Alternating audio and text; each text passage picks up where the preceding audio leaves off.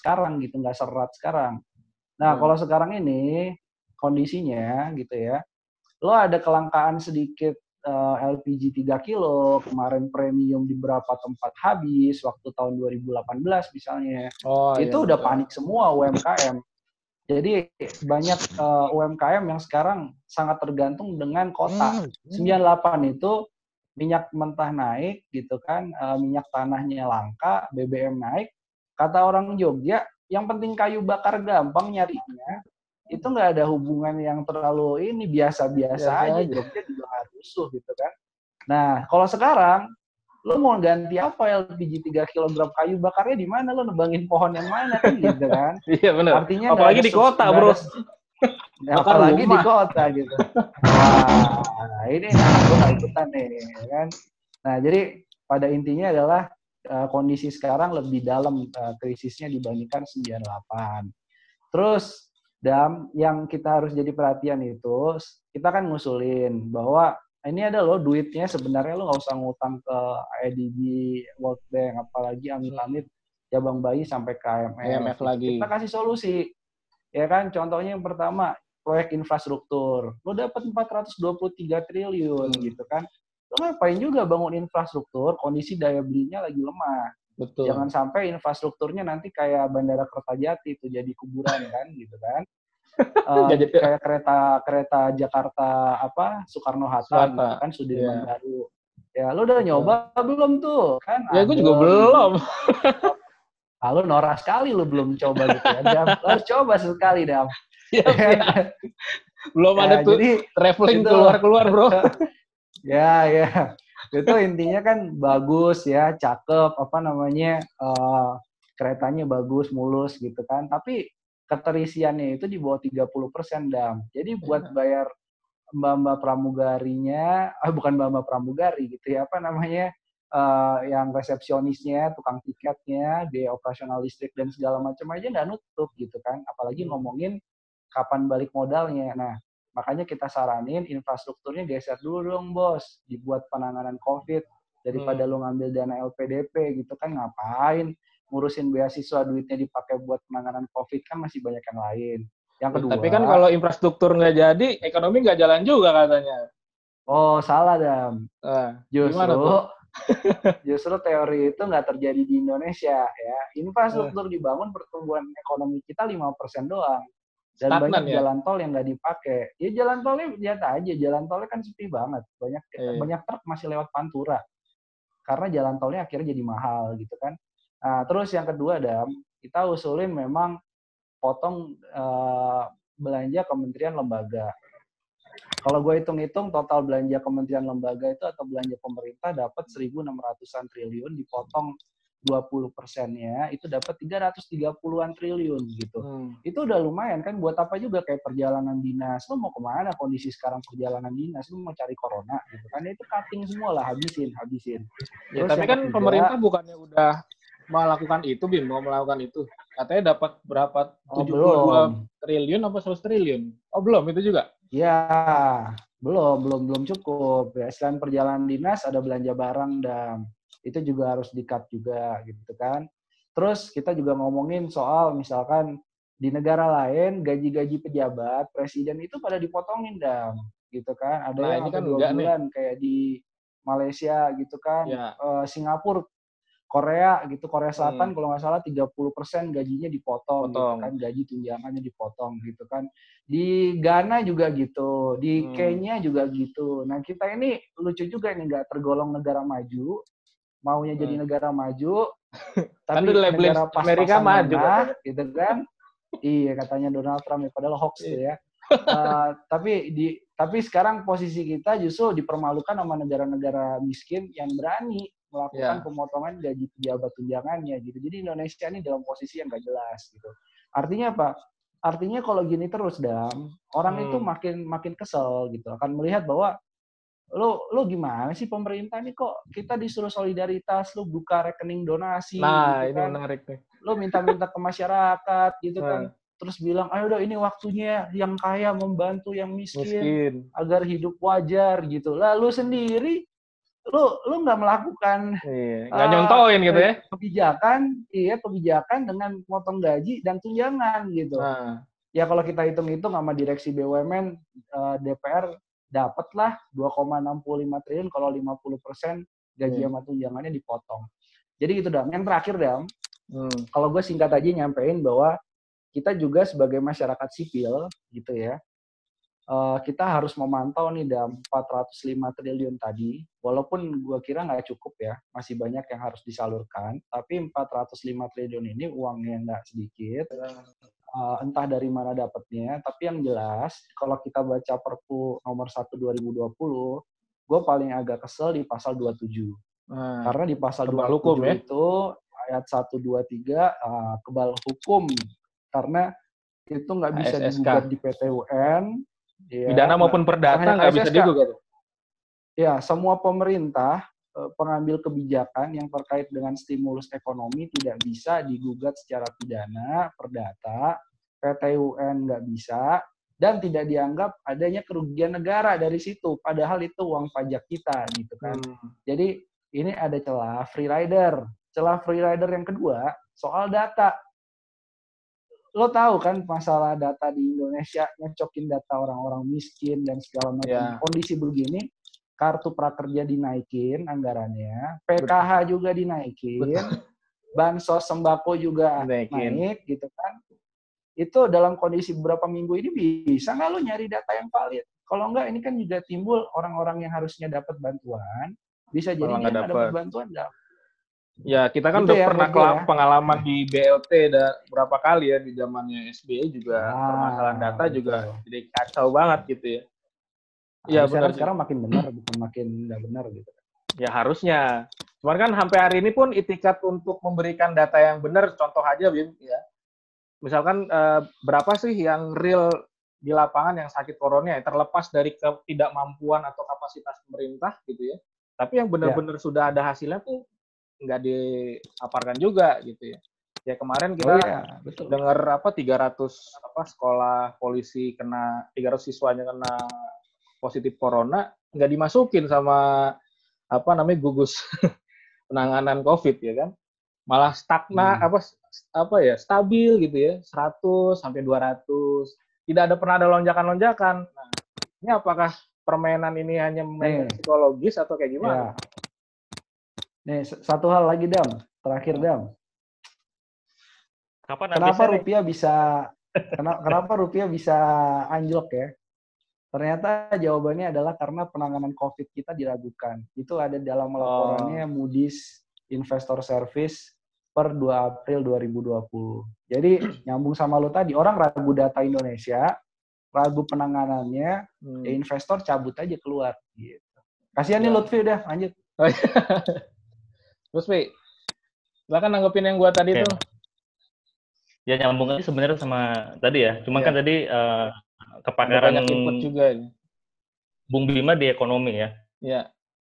Nah, cuman yang ingin uh, gua elaborasi itu sebenarnya di politik ya. Oke, okay. jadi uh, kembali ke tadi ya, kalau menurut ekonomi sebenarnya pemerintah itu sudah ngerti betul bahwa sana ini uh, apa namanya terjadi, gitu. Ada potensi untuk menjadi untuk menjadi krisis. Nah, cuma di dalam politik itu lain cerita, Bim. Nah, di dalam politik, ya, tadi saya udah bilang ya, ada dimensi fantasmatik di mana secara politik, gitu ya, uh, entah itu tertawan nanti ujung-ujungnya juga ke analisis Bima tadi ya, uh, entah entah itu tertawan oleh ekonomi gitu ya, penyelamatan ekonomi, pertumbuhan ekonomi dan lain-lain gitu ya, sehingga banyak kebijakan-kebijakan yang bisa dibilang masih normal governance gitu ya pendekatannya, padahal ini adalah covid sembilan belas yang sebenarnya sudah pendekatan abnormal governance ya. Contohnya misalnya tadi Bima udah cerita ya, memberikan tiket, insentif tiket, diskon tiket untuk ke tempat destinasi wisata di tengah-tengah pandemi, padahal W H O sudah Uh, menyatakan. Terus yang kedua,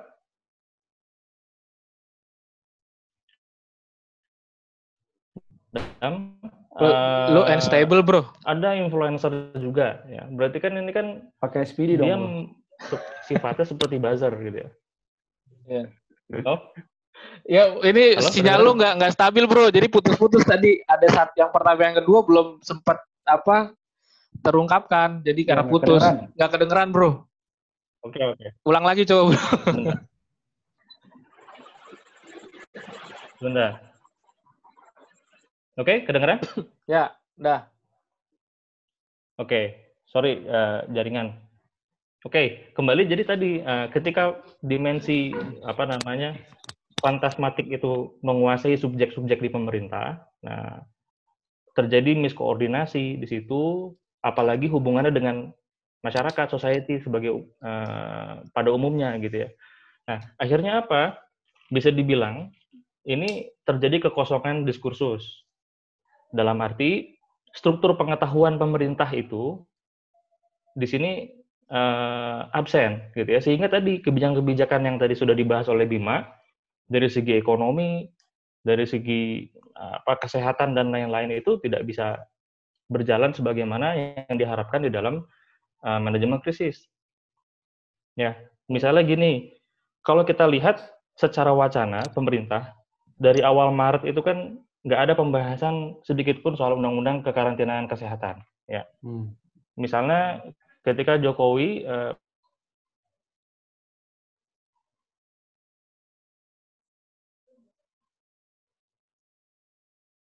wah nge-lag lagi dia nih.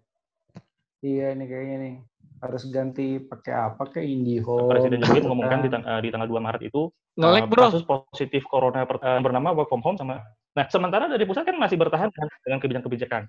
Iya. Iya nih. Gitu, Pi nggak ya? Kedengeran Pi. Pi, nge-lag lagi, Pi. Jati Nangor di Bandung nih gimana ini? Nge-lag, bro. Kedengeran nggak? Pakai info dulu dong. Kedengeran, cuman nge-lag, bro. Nah, ini lo nge-lag lagi nih.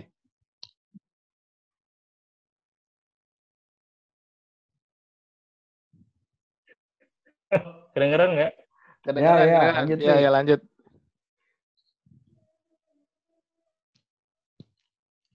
Kedengeran ya? Oke. Lanjut ya. Ya. Nah, jadi gitu, pemerintah uh, membuka lagi undang-undang dan di situ ada undang-undang kekarantinaan kesehatan, lalu di sana ada banyak terminologi. Nah, cuma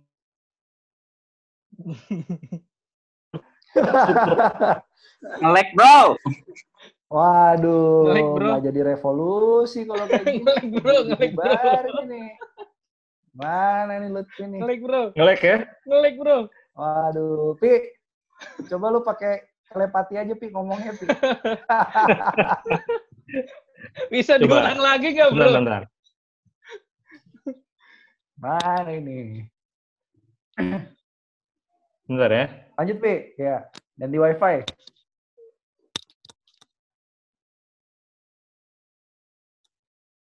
Oke, kedengeran? Dah, dah. Nah, jadi kembali kayak tadi ya, kebijakan. Nah, nah, karena ketiadaan diskursus atau struktur pengetahuan yang ajak di pemerintah, hmm. dari segi dari segi kebijakan pun akhirnya jadi tidak jelas. Kenapa? Karena struktur pengetahuannya di tadi sudah dibahas oleh Bima ya, di pusat antar kementerian lembaga juga berbeda-beda, pingin tampil jadi hero, belum hubungannya dengan pemerintah daerah gitu ya. Nah, di situ juga uh, strukturnya akhirnya menjadi bermacam-macam dan berbeda-beda. Masih kedengeran ya? Masih, masih. Masih ya? Oke. Okay. Udah mulai nah, ngedet-ngedet nih, bro. Oke, okay, misalnya gini. Loh, akhirnya terus apa? Saya, ngomong terus saya. Hmm. Oke. Okay. Akhirnya apa? Karena ketiadaan diskursus atau struktur pengetahuan yang ajak di pemerintah, akhirnya apa? Banyak kebijakan yang serba nanggung, utamanya di bulan Maret. Misalnya kalau kita lihat, pembahasan atau rujukan pemerintah kepada Undang-Undang uh, nomor enam tahun dua ribu delapan belas itu kan baru di akhir Maret. Padahal penyebaran infeksi covid sembilan belas di Indonesia di hari-hari itu kan secara drastis meningkat ya angkanya. Nah, dan yang lucu adalah undang-undang ini kan kekarantinaan kesehatan ini sudah disahkan tahun dua ribu delapan belas. Nah, P P-nya itu belum ada sampai tahun dua ribu dua puluh. Jadi harus nunggu dulu kejadian pandemi baru di situ dipikir P P-nya seperti apa, baru dibikin permennya seperti apa. Jadi ini kalau tadi dibilang gagap, secara ekonomi bisa jadi tidak gagap. Ya. Tapi mempolitisir kejadian ini sehingga tetap mengamankan ekonomi, bahasanya kan seperti itu. Tapi di dalam konteks politik, jelas ini kegagapan. Kenapa? Karena eh, tadi ketiadaan eh, struktur pengetahuan yang ajak dari pemerintah, juga ada fantasi superioritas Indonesia yang anti-corona, dan lain-lain gitu ya. Sehingga akhirnya bukan cuma sekedar keterlambatan, tapi juga sampai kegagal paham mengenai covid sembilan belas ini. Nah, misalnya gini, perdebatan soal lockdown ya. Lockdown atau tidak lockdown itu kan masih belum jelas sebelum kita akhirnya merujuk di akhir bulan ini, uh, sorry, di akhir bulan Maret itu ke Undang-Undang Kekarantinaan Kesehatan, kan? Apakah kita mau lockdown apa tidak? Nah, hmm. sampai akhirnya muncul di situ rujukan kita perlu karantina wilayah. Oh, kita bukan karantina wilayah, tapi karantina wilayah parsial. Yeah. Oh, bukan. Ternyata kita sekarang muncul lagi uh, pembatasan sosial berskala besar, P S B B dan lain-lain. Jadi, terlihat gagap dan nggak jelas gitu. Belum interpretasi di daerah gitu ya. Tadi kan Bima udah cerita ya. Di kelurahan, di desa, dan lain-lain kan semua punya interpretasi yang berbeda-beda. Ya, kita nggak bisa menyalahkan orang-orang di desa, Pak. Kita nggak bisa, apa ya, uh, interpretasi lockdown itu kan akhirnya jadi beragam, gitu ya.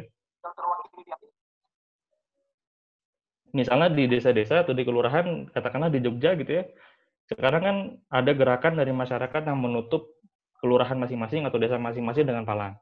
Nah itu kan sebenarnya nggak bisa kita apa-apain juga. Kenapa? Karena kan tidak adanya tadi struktur pengetahuan yang ajak dari pemerintah gitu ya, uh, yang bisa mendisiplinkan baik di internal pemerintah maupun sampai ke masyarakat. Akhirnya apa?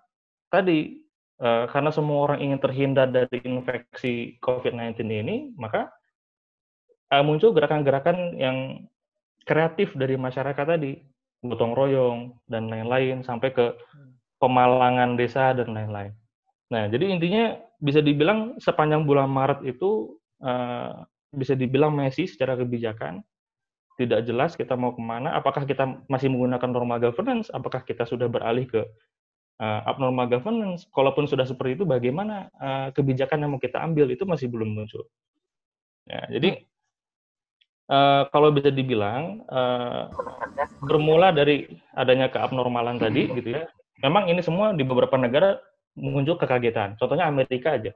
Hmm. Sampai sekarang kan Amerika, uh, kalau kita lihat Donald Trump kan kebijakannya juga hampir mirip-mirip dengan di Indonesia ya. Utamanya yang pembatasan sosial berskala besar itu. Nah, itu pun juga bisa dibilang telat dan lain-lain. Jadi hampir semua negara juga sebenarnya mengalami hal yang serupa. Misalnya di Eropa sekarang siapa nyangka ternyata jadi epicentrum berikutnya di Italia, di Jerman, Spanyol. Di Inggris juga seperti itu. Di Spanyol begitu ya. Nah, jadi uh, memang secara global kalau kita bicara politik ya, ini hal baru pandemi di era uh, modern seperti ini. Nah, sehingga tadi ya uh, kebijakan itu pun akhirnya uh, tidak jelas. Nah, yang jadi catatan di sini adalah ini, Bro. Jadi pemerintah, karakteristik dari abnormal governance atau emergency governance itu kan sebenarnya ada kepada kegawat daruratan. Nah, kegawat daruratan ini salah satu basis utamanya adalah bagaimana kesigapan, bagaimana kecepatan, bagaimana ketepatan itu diambil oleh pengambil kebijakan.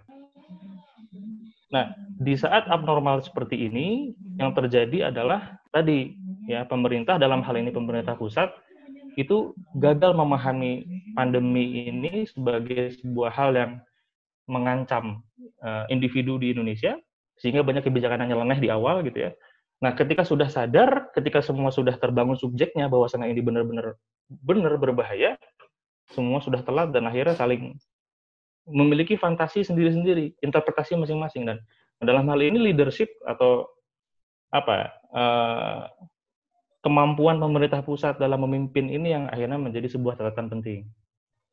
Nah, itu yang yang yang kita lihat dari sisi apa namanya politik dan pemerintahan.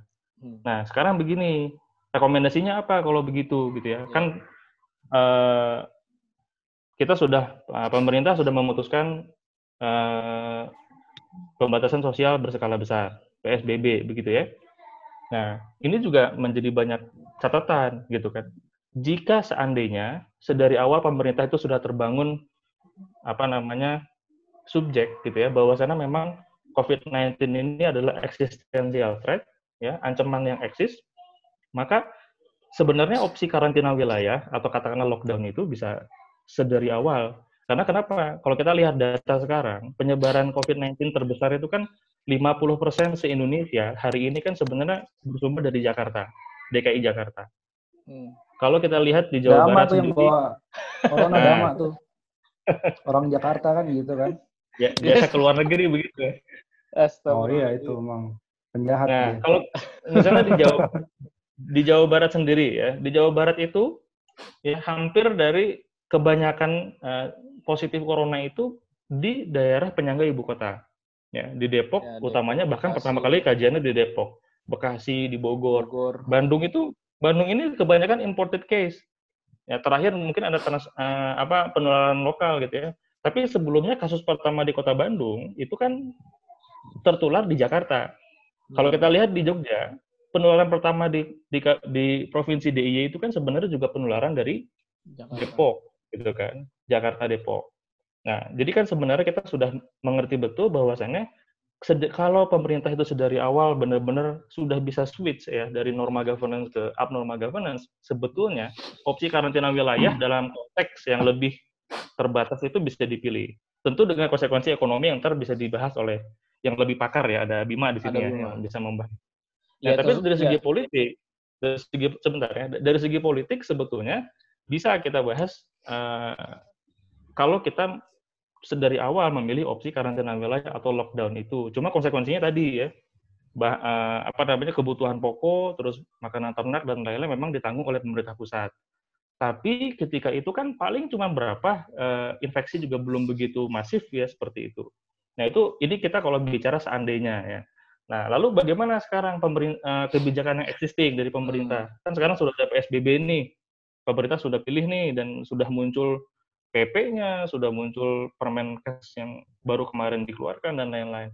Nah, kalau kita lihat kebijakan pemerintah sekarang, saya, gue juga sepakat sama tadi Bima, sebenarnya ngomong uh, kritik ya soal P S B B ini. Sebenarnya ini nggak jelas. P S B B ini nggak jelas. Jadi, sering kita ngobrol-ngobrol, sebenarnya pemerintah pusat itu sedang bermain gotak-gatik gatuk istilah. Jadi, uh, secara praktik kalau kita lihat di Undang-Undang Kekarantinaan Kesehatan, apa sih uh, P S B B itu? Atau kalau kita lihat P P-nya gitu ya, lebih teknis kira-kira seperti apa, dan bahkan uh, peraturan Menteri Kesehatan seperti apa, sebetulnya kan ini tidak ada bedanya dengan apa yang sudah kita lakukan selama ini. Ya, work from home, school from home, dan ini sudah kita lakukan. Itu pertama. Terus kalau kita lihat, sama ya dari undang-undangnya, terus ke P P-nya, sampai ke yang terakhir itu Permenkes-nya seperti apa, peraturan uh, Menteri Kesehatan uh, soal pembatasan sosial dan uh, pembatasan sosial berskala besar, itu kan tidak juga dibahas soal atau mengatur secara spesifik soal mobilitas warga ya dari zona merah atau dari satu zona ke zona yang lain. Lagi-lagi uh, pembatasan sosial ini berbasis usulan yang itu terbatas pada administrasi kewilayahan uh, pemerintahan tertentu, misalnya D K I atau Jawa Barat, atau kabupaten atau kota tertentu, dan lain-lain. Ya, jadi ini, apa namanya, mobilitas dari zona merah ke zona, katakanlah hijau, itu kan tidak diatur sedemikian rupa. Baru-baru ini kan D K I juga mengusulkan untuk, apa namanya, eh, melarang di terminalnya bis untuk untuk beroperasi, kan, yang itu pun ya, akhirnya lengkap. Dibatalkan oleh pemerintah pusat. Nah, Nah, itu kan, ini, ini juga jadi catatan. Nah, bahkan sekarang pemerintah itu bertumpu pada himbauan-himbauan untuk tidak mudik, ya. Padahal masyarakat kita, ya teman-teman udah tahu sendiri seperti apa. Ya, tapi tambah uh, satu lagi, Pi. Bukan hanya himbauan-himbauan sekarang. Menggunakan perangkat M U I untuk melahirkan apa fatwa-fatwa sehingga masyarakat tuh tidak, atau mematuhi pemerintah himbauan itu.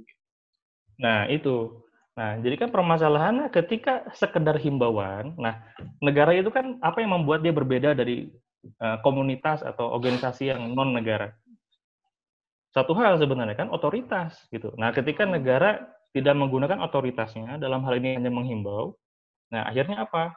Ya di sini uh, keterbatasan dari uh, aplikasi pembatasan sosial ini terjadi, gitu ya. Kita nggak bisa membendung arus mudik yang sebentar lagi akan terjadi. Bulan puasa ini tinggal hitungan minggu, ya. Kalau di Jawa Barat itu ada tradisi munggahan. Munggahan itu anak ya, seorang anak atau uh, anak itu sowan ke orang tuanya. Tua. Nah, kalau di daerah-daerah ini kan terjadi munggahan, belum nanti ada masuk ke bulan puasa, belum nanti masuk ke namanya Lebaran dan lain-lain. Kita kita udah nggak bisa, kita udah nggak bisa membendung itu. Bahkan terakhir tadi pemberitaan uh, baru nonton tadi sore, uh, arus mudik pun terjadi dari luar negeri, ya T K I T K I dan lain-lain. Nah ini kan akhirnya bagaimana pemerintah ini uh, dengan skema pembatasan sosial berskala besar ini bisa diterapkan gitu. Padahal tidak ada satupun ya baik dari uh, undang-undangnya, kekarantinaan kesehatan sampai ke P P-nya soal uh, P S B B sampai ke Permenkes soal P S B B itu tidak membahas soal atau mengatur secara spesifik mobilitas orang. Ya. Nah, tapi kalau kalau kalau kita bilang uh, lantas di mana yang ada peraturan yang mengatur mobilitas orang? Kalau kita merujuk ke undang-undang kekarantinaan, kita bisa melihat di terminologi karantina wilayah, itu yang paling mungkin. Jadi kita mengisolasi di suatu lokasi tertentu. Nah, juga sekarang ada opsi kan, akhirnya naik. Karena gonta-ganti gatuk itu, akhirnya sekarang ada opsi, boleh karantina wilayah, tapi parsial. Maksimal di kecamatan. Yang itu sudah terjadi di, di desa-desa, contohnya misalnya di Jogja, gitu ya. Kepala desa akhirnya bikin palang, gitu ya. Terus ada penyemprotan disinfektan, dan lain-lain. Nah, akhirnya apa? Ini kan seperti mentransfer tugas karantina wilayah dari pemerintah pusat kepada desa-desa, kepada daerah-daerah gitu ya. Nah, yang jadi permasalahan apa? Jadi permasalahan adalah ketika epicentrum penyebaran covid sembilan belas ini yang sudah jelas sebenarnya berbasis data itu di, di area yang zona merah tidak dibatasi, sementara tugas karantina wilayah itu diberikan ke daerah bahkan sampai ke desa-desa gitu ya. Nah, berarti kan ini sama dengan mengafirmasi penyebaran. Gitu ya. Kita nggak bisa memutus mata rantai penyebaran covid sembilan belas ini. Itu yang jadi masalah. Nah, entah karena pertimbangan ekonomi, nah ini jadi pembahasan tersendiri nih, ada uh, Bung Bima ya yang bisa membahas.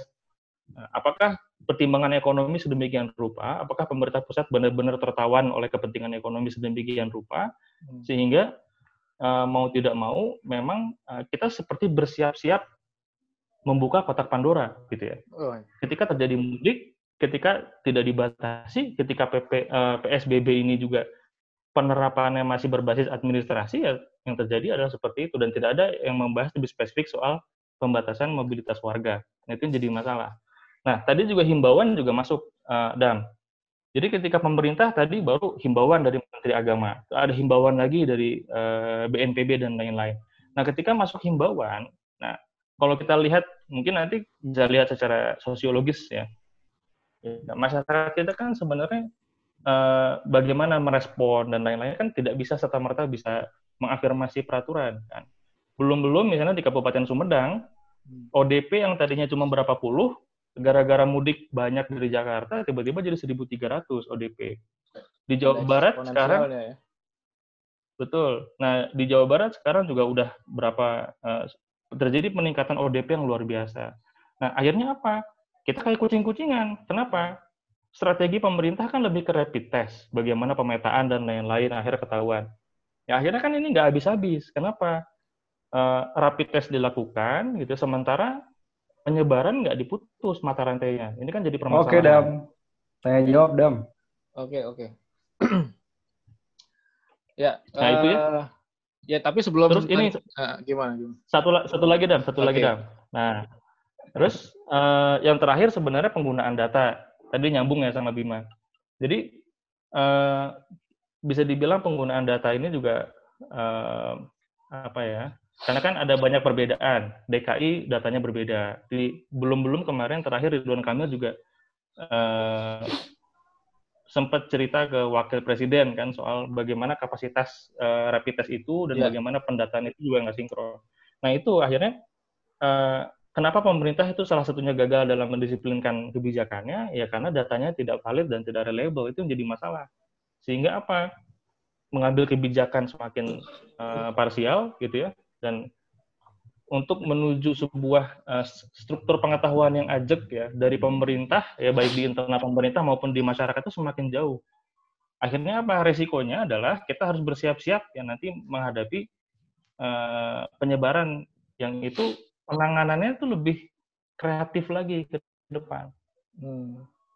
Berbagai daerah sekarang kan sudah punya uh, interpretasi, belum belum di Tegal kemarin juga ada lockdown dan lain-lain. Ya banyak lah yang nah, sekalipun itu banyak di Bengkulu, uh, di apa namanya Aceh, ya, Papua apalagi kan. Malaya juga. Masih nah, Papua resistensi juga. Luar biasa Papua itu kan. Iya. Nah, karena kan epicentrum penyebaran udah jelas. Ya, tapi gini nah, bro, apakah sebenarnya semua orang takut gitu kan? Ya, ya nah tapi apakah dalam uh, kebijakan ini terjadi diskresi yang demikian luas gitu ya? Tapi satu sisi uh, kita ini kan sudah eranya desentralisasi ya.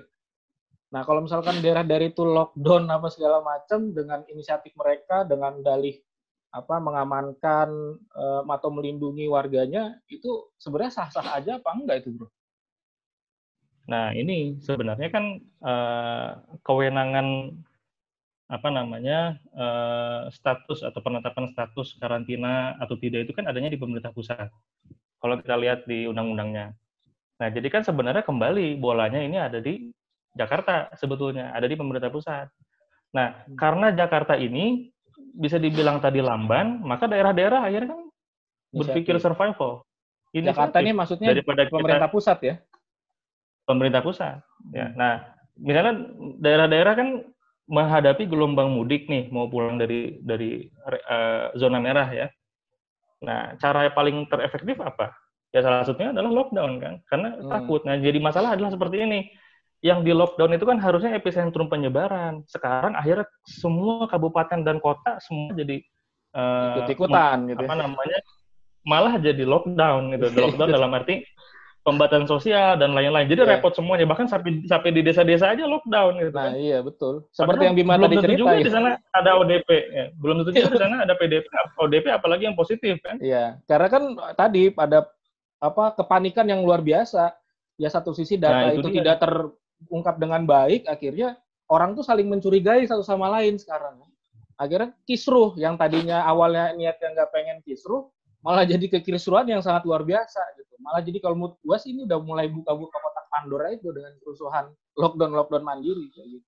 Nah, tapi pertanyaannya nah. kalau dari gue, kenapa uh, kan kita tahu nih uh, Bima tadi bilang bahwa Jakarta tahu persis lah mereka orang-orang pinter segala macam, B I N udah melakukan kajian dan seterusnya ada perangkat ini itu. Terus kenapa nggak diawali dengan ya udah kita karantina parsial dulu deh? Jakarta, kenapa didiemin aja terus bola panas ini bergulir, Bim? Apakah pertimbangan ekonomi demikian berat gitu ya? Sampai ada lot-lot-lot-lot gitu yang akhirnya buat kita nggak nggak apa namanya nggak fokus gitu. Gini Dam, jadi lockdown itu lockdown nggak lockdown itu harusnya kita udah selesai bahas bulan Januari. Jadi, atau paling lambat waktu pasien satu diumumkan, itu udah jelas. Kalau sekarang, mau ngomongin lockdown juga percuma, ini orang udah pada pulang kampung, gitu kan. Gue nggak mau nyebut pemudik sebenarnya, gue nggak sepakat dengan kata-kata pemudik. Yang yang pulang kemarin itu, itu adalah pengungsian. Mereka adalah pengungsi bencana, gitu kan. Orang jadi yang takut gitu ya? Jadi ada sebagian yang udah... Iya, ada yang sebagian udah bawa virusnya ke daerah-daerah. Jadi mau di lockdown gimana udah udah percuma.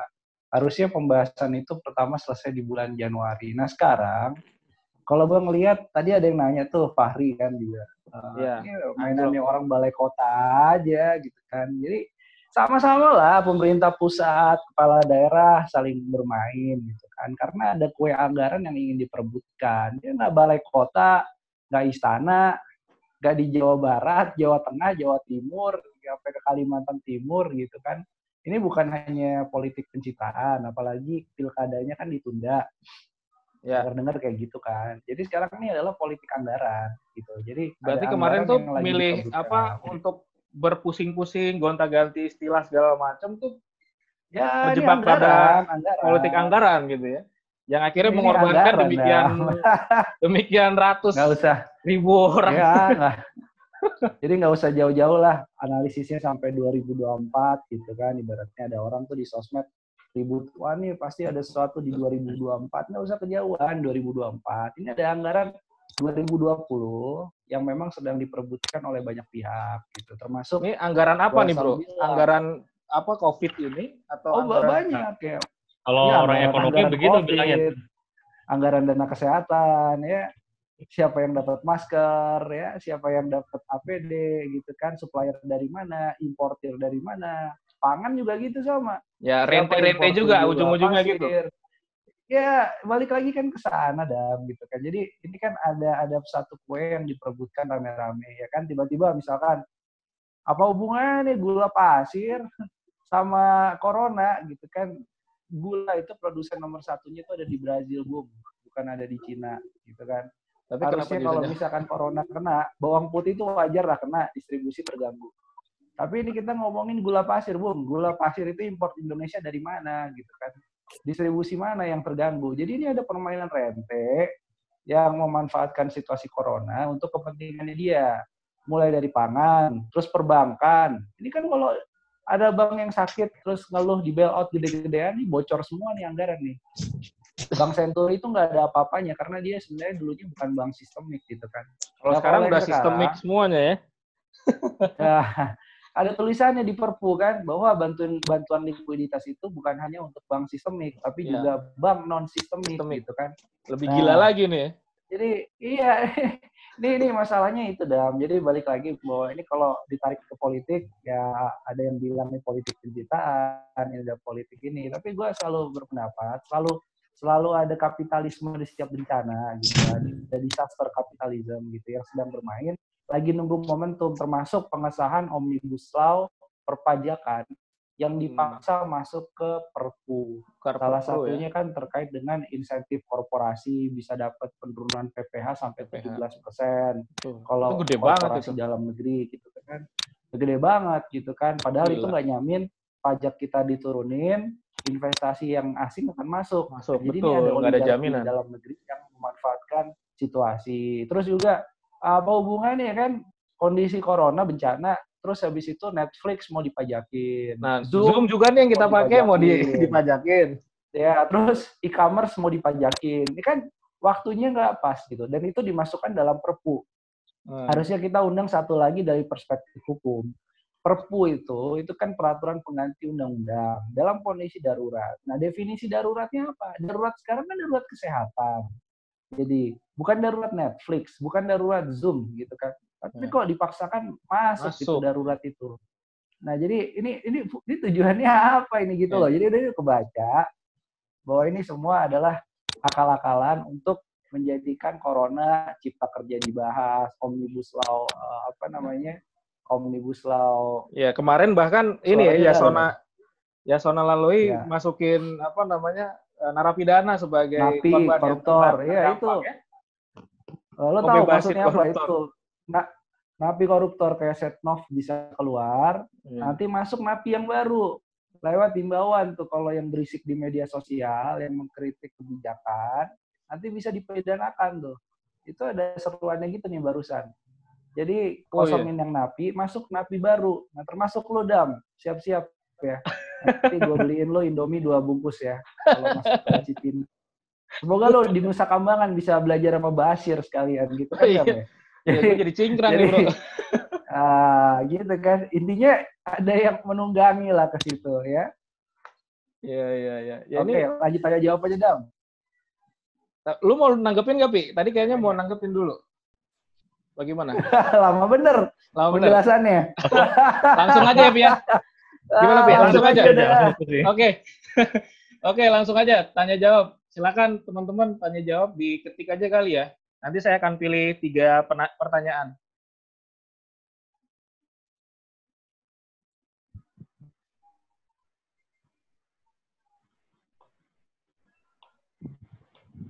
Fahri Shah. Langsung aja sambil ngomong, Dam. Ini belum ada yang masuk pertanyaannya, Bro. Enggak, disuruh ngomong langsung aja. Oh iya, boleh, boleh. Silakan. Uh, siapa yang mau nanya? Raise up, raise up. Uh, aku boleh masuk, Kak? Ya, Zaro. Silakan Mas James. Eh, Mbak James. Mas James lagi. Yeah, oh, James ya? Nah, James. Oke. Pertama, pertama aku agree sih terkait memang data, tapi itu kayaknya akan kerja sangat panjang sekali untuk kedepannya pemerintah bisa mengintegrasikan data dari daerah ke pusat kan. Karena saat ini masalahnya adalah uh, untuk data sendiri, jadi kayak banyak kepentingan, bukan kepentingan ya, artinya ego dari masing-masing sektoral untuk uh, tidak mau saling bersatu untuk mengintegrasikan data baik di pusat maupun di pemerintah, ya balai kota maupun di istana. Jadi kayak masing-masing kementerian merasa bahwa itu hanya uh, mengambil tugas dia ketika itu dilakukan integrasi bersama. Uh, jadi tadi uh, aku agree dengan hal itu. Padahal itu menjadi kayak dasar banget untuk bisa melakukan atau kayak menyampaikan bantuan ke pemerintah. Terus uh, yang kedua yang ingin aku tanyain adalah, kalau tadi aku dengar kayaknya kalau aku pribadi ya kayak Hmm, apa ya merasa pesimis gitu, merasa pesimis dengan kondisi ekonomi Indonesia ke depannya baik dari sisi ekonomi maupun dari politik. Uh, tapi kan kalau misalkan kayak gitu, uh, kalau aku lihat ya uh, nanti dikoreksi aja, berarti kayak ada dua ya.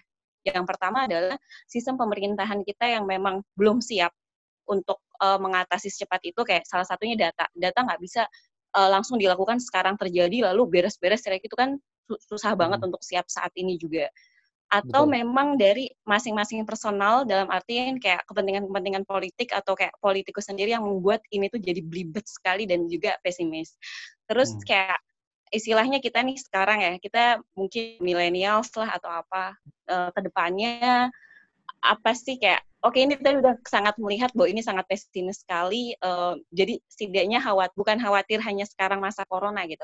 Artinya khawatir juga ketika pasca corona. Mungkin sebagian kita di sini tidak merasa impact karena istilahnya ada monthly salary dan juga lainnya. Tapi kalau misalkan kita lihat lagi di desa-desa, di kampung-kampung itu udah sangat terkenal lagi gitu kayak.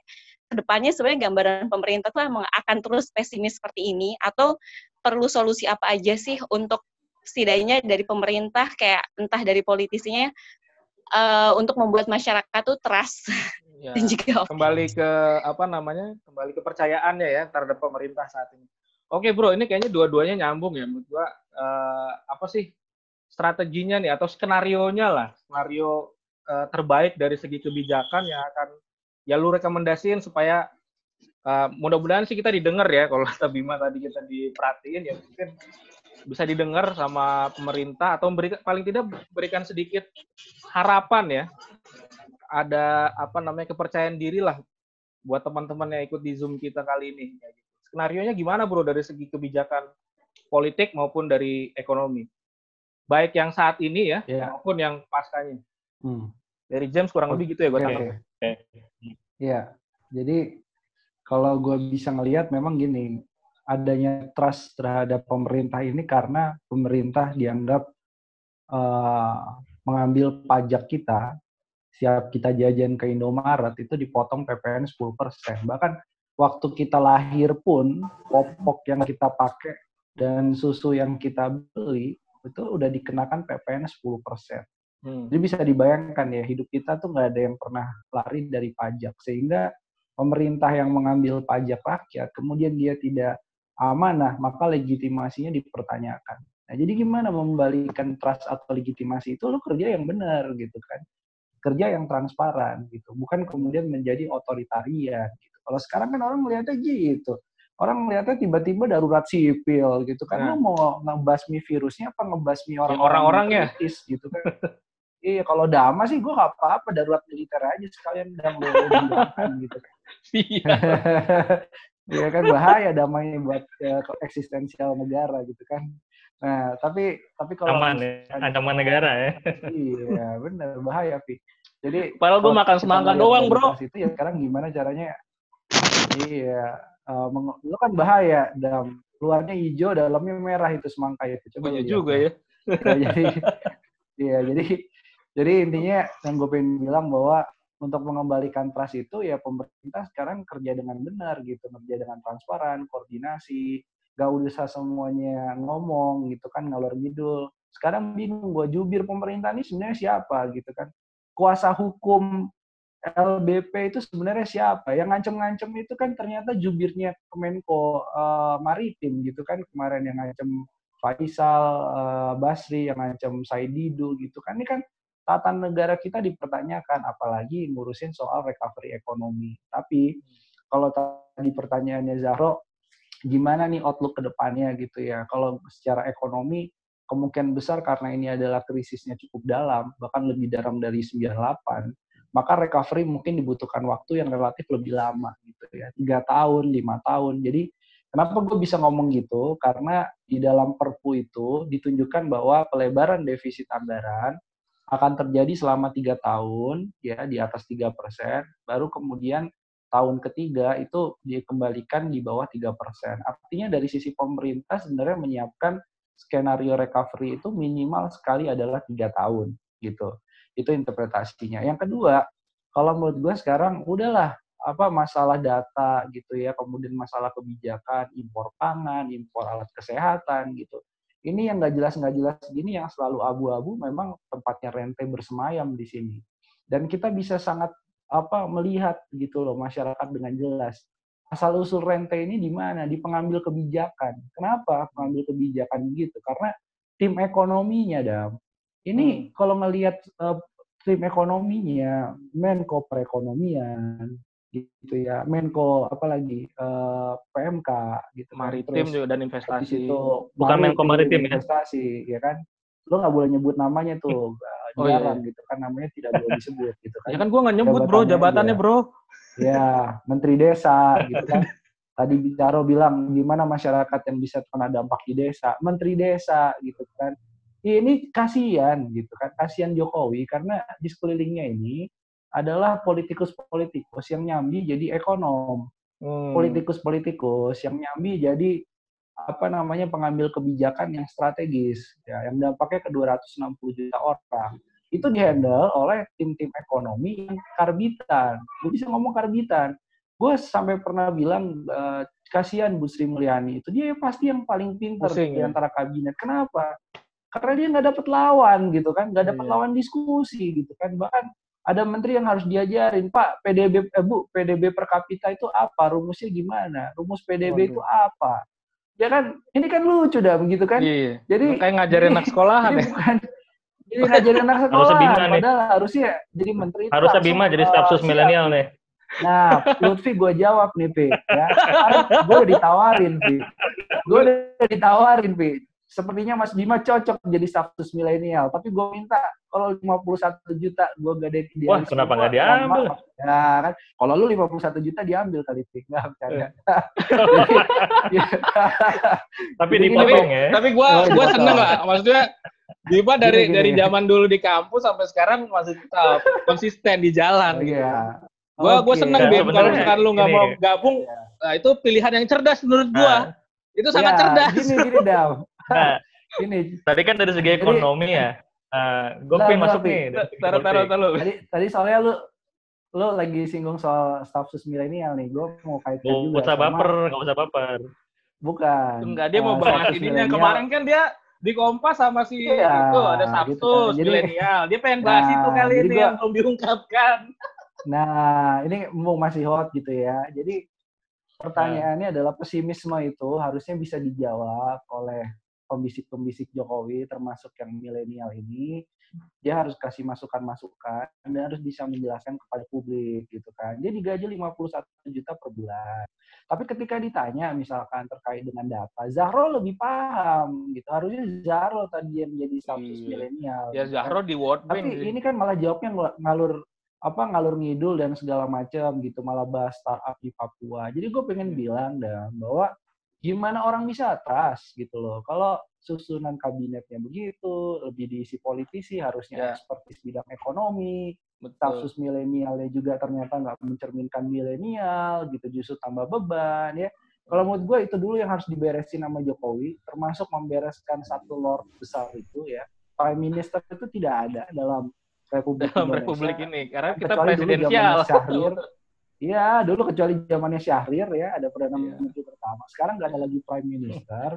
Jadi, itu tuh harus diberesin dulu di internal, baru ada trust publik. Gitu. Silakan, Lutfi. Ya, kita nggak nah, ada nggak ya. ada Prime Minister lain. Karena kita presidensial oh, bukan parlementer. Faktanya, faktanya ada Prime Minister, Dama. Iya, ya, cuman kan secara konstitusi kita nggak okay. mengenal itu. Ya silakan bro. Oke, silakan nyambung bro. Ya maksudnya. Sebenarnya gue nyambung sama Bima. Jadi uh, kalau dari segi ekonomi uh, langsung ke Pakara tadi ke Bima. Tapi dari segi politik, kalau boleh urun tadi pertanyaan dari Zahro, dari James ya, terkait data benar. Sebenarnya data kita semua ini kan dalam kondisi abnormal. Ya. Nah kita kan menginginkan hal yang ideal itu memang sulit. Tapi setidaknya data valid atau data yang reliable itu menjadi penting. Dalam hal ini transparansi dan lain-lain.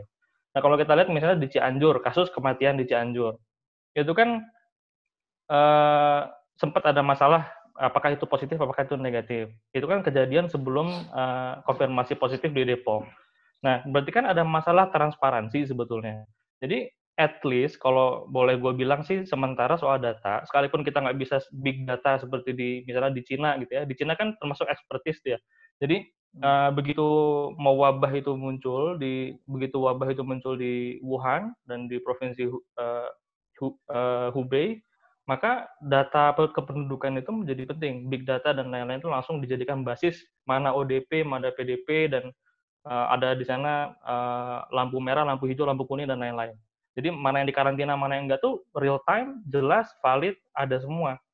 Itu termasuk juga uh, apa namanya yang uh, mendukung uh, penanganan di Cina itu jadi semakin lebih cepat. Nah, kalaupun di Indonesia kita nggak bisa se-advance seperti kata James uh, uh, tadi dibilang, maka minimal transparansi lah dari Kementerian Kesehatan atau dari pemerintah. Misalnya kenaikan uh, infeksi itu kan selalu rentang seratus sampai dua ratus. Ada yang bilang itu yang diceknya memang segitu, maksimal dua ratus dan lain-lain. Dan juga banyak, kalau kita lihat uh, beberapa laporan dari media-media asing kan justru mempertanyakan, jangan-jangan jumlah infeksi positif itu lebih banyak ketimbang yang dilaporkan, gitu kan. Nah ini kan juga jangankan kita memetakan di mana gitu ya, ya. Bahkan sampai data real time aja kita nggak uh, nggak bisa dan kita harus menunggu pengumuman yang bertele-tele dari ya. Si juru bicara itu gitu ya yang tadi ya. Dibahas sama Bima itu pertama. Jadi at least penggunaan data itu kalaupun tidak bisa ideal minimal transparan. Nah, dengan transparansi itu dengan akses yang bisa diakses gitu ya dan real time. Ya. Misalnya ada protes dari uh, apa namanya dari paguyuban dokter yang mengkritik, yang mengkritisi bahwasannya uh, dokter sendiri pun kesulitan untuk mengakses data, gitu kan. Ini kan jadi permasalahan. Nah, jadi paling minimum adalah pemerintah pusat itu bisa membuka transparan. Data seluas-luasnya dan secara transparan. Walaupun ya. Ada limitasi, yaitu di, diberi di, di, diungkapkan saja itu gitu jauh ya. Lebih mending, Dam. Itu ya, pertama. Betul. Terus betul. Pertanyaan kedua uh, tadi dari James ya uh, dampak. Dampaknya seperti apa nih pasca ini recovery gitu ya. Tadi ekonomi udah dibahas bersama uh, pakarnya yang lebih disiplin, yang lebih ini, sehingga kita jelas kita arahnya mau ke arah mana. Nah, dalam konteks politik, lagi-lagi kita bicara dalam konteks politik. Nah, kritik dari masyarakat, termasuk dari Bung Bima gitu ya, ada soal ekonomi dan lain ini menjadi penting. Ketika ada artikulasi kebijakan dari pemerintah, nah, maka penting proses uh, reartikulasi itu dilakukan oleh masyarakat. Sehingga nanti terjadi sebuah kesinambungan kebijakan yang lebih jelas, lebih artikulatif, lebih uh, strukturnya lebih ajak gitu ya. Tidak seperti sekarang dari tataran desa sampai ke pusat di antara antara kementerian kelembagaan masih belum disiplin. Karena lagi-lagi kita berangkat dari sebuah keabnormalan covid sembilan belas ya. Ini kan hal yang bisa dibilang adalah istimewa gitu ya. Nah, tapi anyway sebetulnya uh, kalau kita boleh lebih optimistik ke depan gitu ya. Uh, mudah-mudahan uh, dari proses kebijakan yang sebenarnya udah terlambat, terkatung-katung, serba nanggung ini, pemerintah pusat termasuk juga kita sebagai masyarakat itu bisa merumuskan sebuah uh, apa namanya artikulasi yang lebih ajek, struktur pengetahuan yang lebih ajek, kira-kira kita mau seperti apa. Gitu. Itu jauh lebih mending ketimbang uh, dan tadi juga ketika gua bahas soal karantina wilayah, itu kan dalam konteks seandainya. Jadi yeah. Seandainya dulu itu pemerintah responsif. Kalau kata Bima tadi Januari gitu ya, ya kalau Januari syukur-syukur. Cuma kalau kita ingat-ingat kan Januari pemerintah bicara apa gitu kan? Iya. Yeah. Ya, jadi kan agak berbeda dengan dengan dengan yang yang, yang seharusnya gitu ya. Nah, jadi kalau kita bisa dibilang recovery seperti apa? Kalau dari segi ekonomi tadi Bima bilang tiga tahunan gitu. Kalau dari segi politik mau nggak mau ini berhubungan dengan dua ribu dua puluh empat ya. Jadi uh, sejauh mana pemerintah itu bisa mengelola health crisis ini, maka itu pun juga akan berdampak ke, ke economic crisis. Ya, kalau boleh sedikit sotoy soal ekonomi gitu, Bima tolong dikoreksi ya. Jadi eh,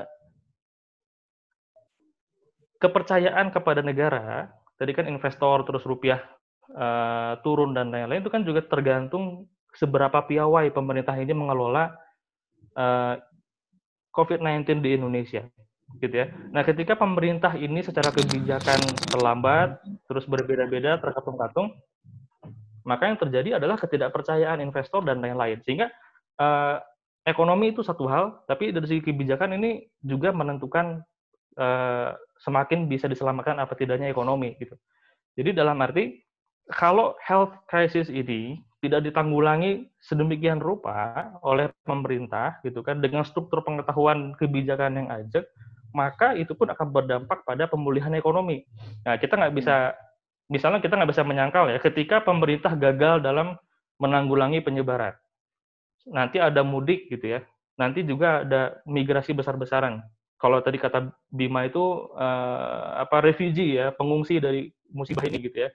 Nah, ketika ini terjadi di penyebaran di mana-mana, dengan pemerintah yang bertumpu sekedar pada himbauan, maka recovery-nya pun akan semakin tidak bisa ditanggulangi dengan baik, dan dampaknya nanti jadi ke ekonomi, gitu. Nah, ekonomi ini akan semakin diperparah.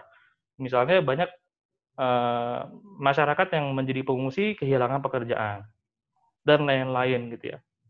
Nah, kita nggak, kita juga Uh, mesti menyiapkan kira-kira kebijakan seperti apa, gitu kan, yang itu sifatnya lebih operasional, jadi nggak terbatas pada himbauan, gitu kan, tapi lebih operasional kira-kira seperti apa, okay. Gitu kan, okay, utamanya dalam memutus mata rantai penyebaran.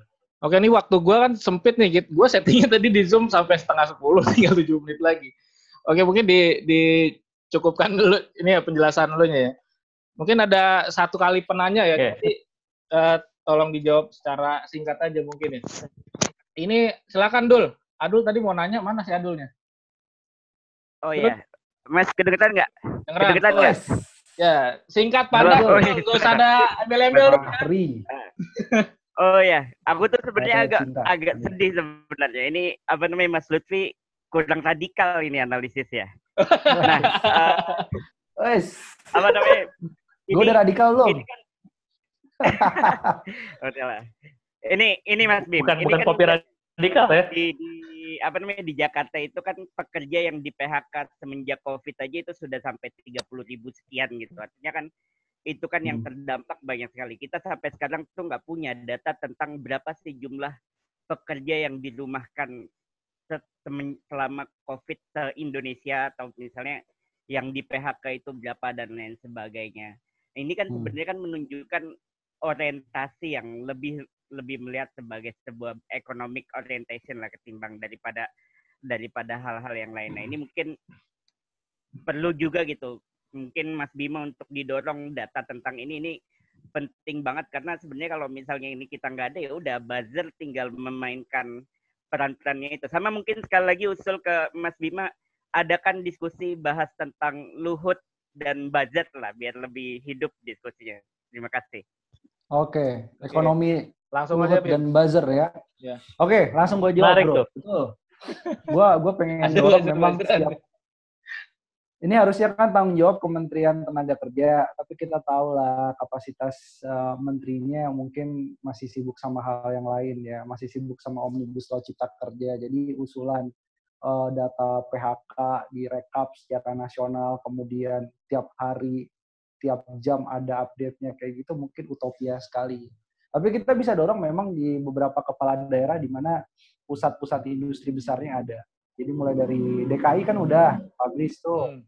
Kita tunggu Jawa Barat, Jawa Tengah, Jawa Timur. Udahlah yang Jawa-Jawa dulu aja itu udah udah salah satu kemajuan tuh. Walaupun gue yakin nggak semua akan buka gitu karena khawatir juga kan. Tadi ada memang kepentingan untuk melindungi korporasi kok gitu udah jelas. Kenapa? Karena perlindungan terhadap korporasi jelas, Omnibus Law perpajakannya masuk dalam Perpu, ya. Terus yang kedua terkait dengan korporasi gitu kan. Ini bandinginnya gini lah.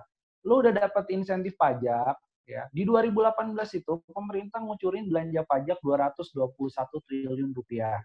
Tapi tetap aja P H K terjadi. Jadi udah dikasih insentif, tetap aja ada P H K gitu. Ini kan ini nggak ada jaminan. Nah, Gue baru tanya ke beberapa kawan yang ada di Singapura. Singapura adalah negara yang bisa disebut sangat kapitalis gitu. Hmm.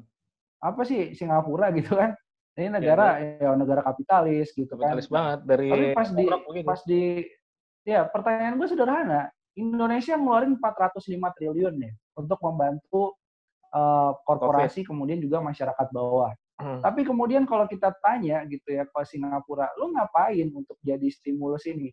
Salah satu stimulusnya adalah gaji pegawai itu dibantu oleh pemerintah langsung.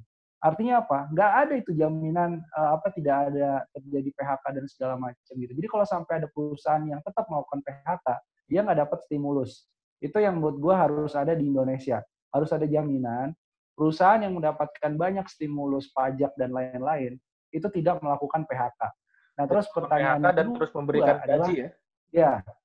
Ya ini seberapa besar sih sebenarnya magnitudenya?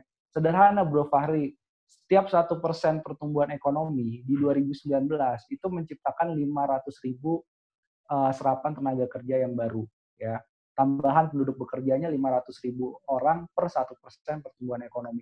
Kalau tahun ini Sri Mulyani bilang ekonomi mungkin tumbuh nol persen, artinya ada potensi kehilangan dua koma lima juta. Karena tadinya kan lima persen lebih pertumbuhan ekonomi targetnya di dua ribu dua puluh. Hmm. Kalau jadi nol persen, artinya ada dua koma lima juta orang yang akan jadi pengangguran di tahun dua ribu dua puluh. Udah gitu aja, gitunya gampang.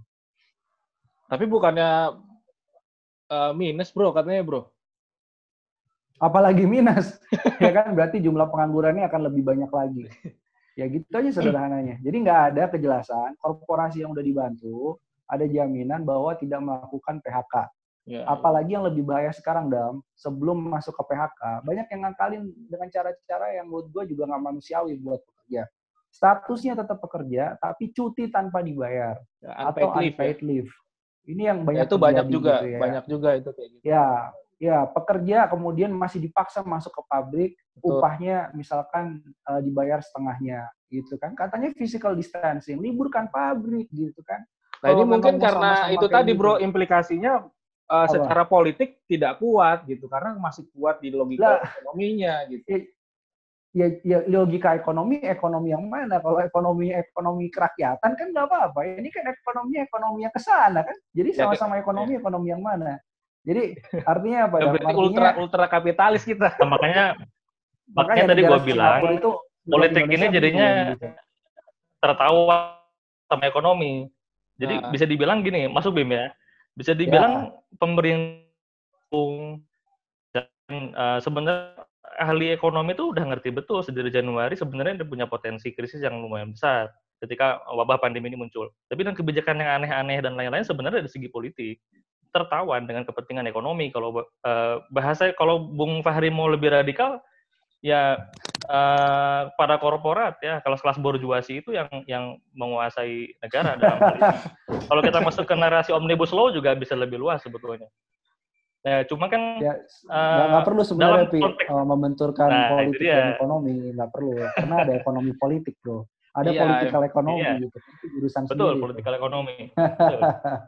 Nah, cuma begini, nah yang jadi masalah adalah dalam dimensi politik itu kan Uh, utamanya dalam konteks kebijakan. Ini kan akhirnya kita, kita mau mengarah kemana ini pemerintah. Kalau bahasa Bima tadi kan sudah jelas sebenarnya keberpihakannya itu mau kemana sudah jelas. Nah, cuma kan pada faktanya, kalau boleh gue bilang gitu ya, uh, kenapa negara pemerintah pusat dalam hal ini uh, bisa dibilang lamban, bahkan sebenarnya gagap, bahkan sebenarnya itu ragu-ragu dan serba nanggung ya, gara-gara tertawan kepentingan ekonomi yang lebih besar. Nah, kita nggak usah nyebut orangnya siapa gitu ya, tapi intinya banyak tertawan uh, ekonomi politik yang, yang yang begitu besar. Tapi kalau boleh dibilang momen radikalnya apa sebetulnya?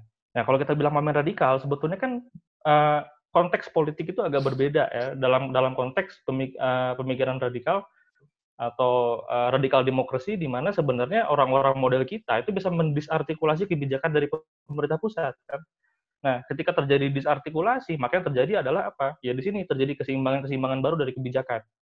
Jadi ketertawanan pemerintah itu oleh uh, politik ekonomi yang terjadi itu bisa kita disartikulasi, bisa kita reartikulasi dengan bentuk-bentuk kritik yang kita bisa dapatkan dari masyarakat, gitu ya, dari civil society, dari apa namanya uh, elemen-elemen masyarakat untuk mengkritik uh, kebijakan yang diambil oleh pemerintah. Nah, titik momen radikalnya itu di sini sebetulnya. Jadi uh, diskusi ini juga sebenarnya kan diharapkan ya kita bisa mengkritik apa yang sudah uh, diambil oleh pemerintah sebagai kebijakan. Sebenarnya terminologi radikalnya ini agak, agak lebih luas, luas sebetulnya. Ya? Kan? Ada radik, ada radikal dari sisi katakanlah pendekatan Marxis gitu ya. Hmm. Ada radikal dari sisi pendekatan post Marxis.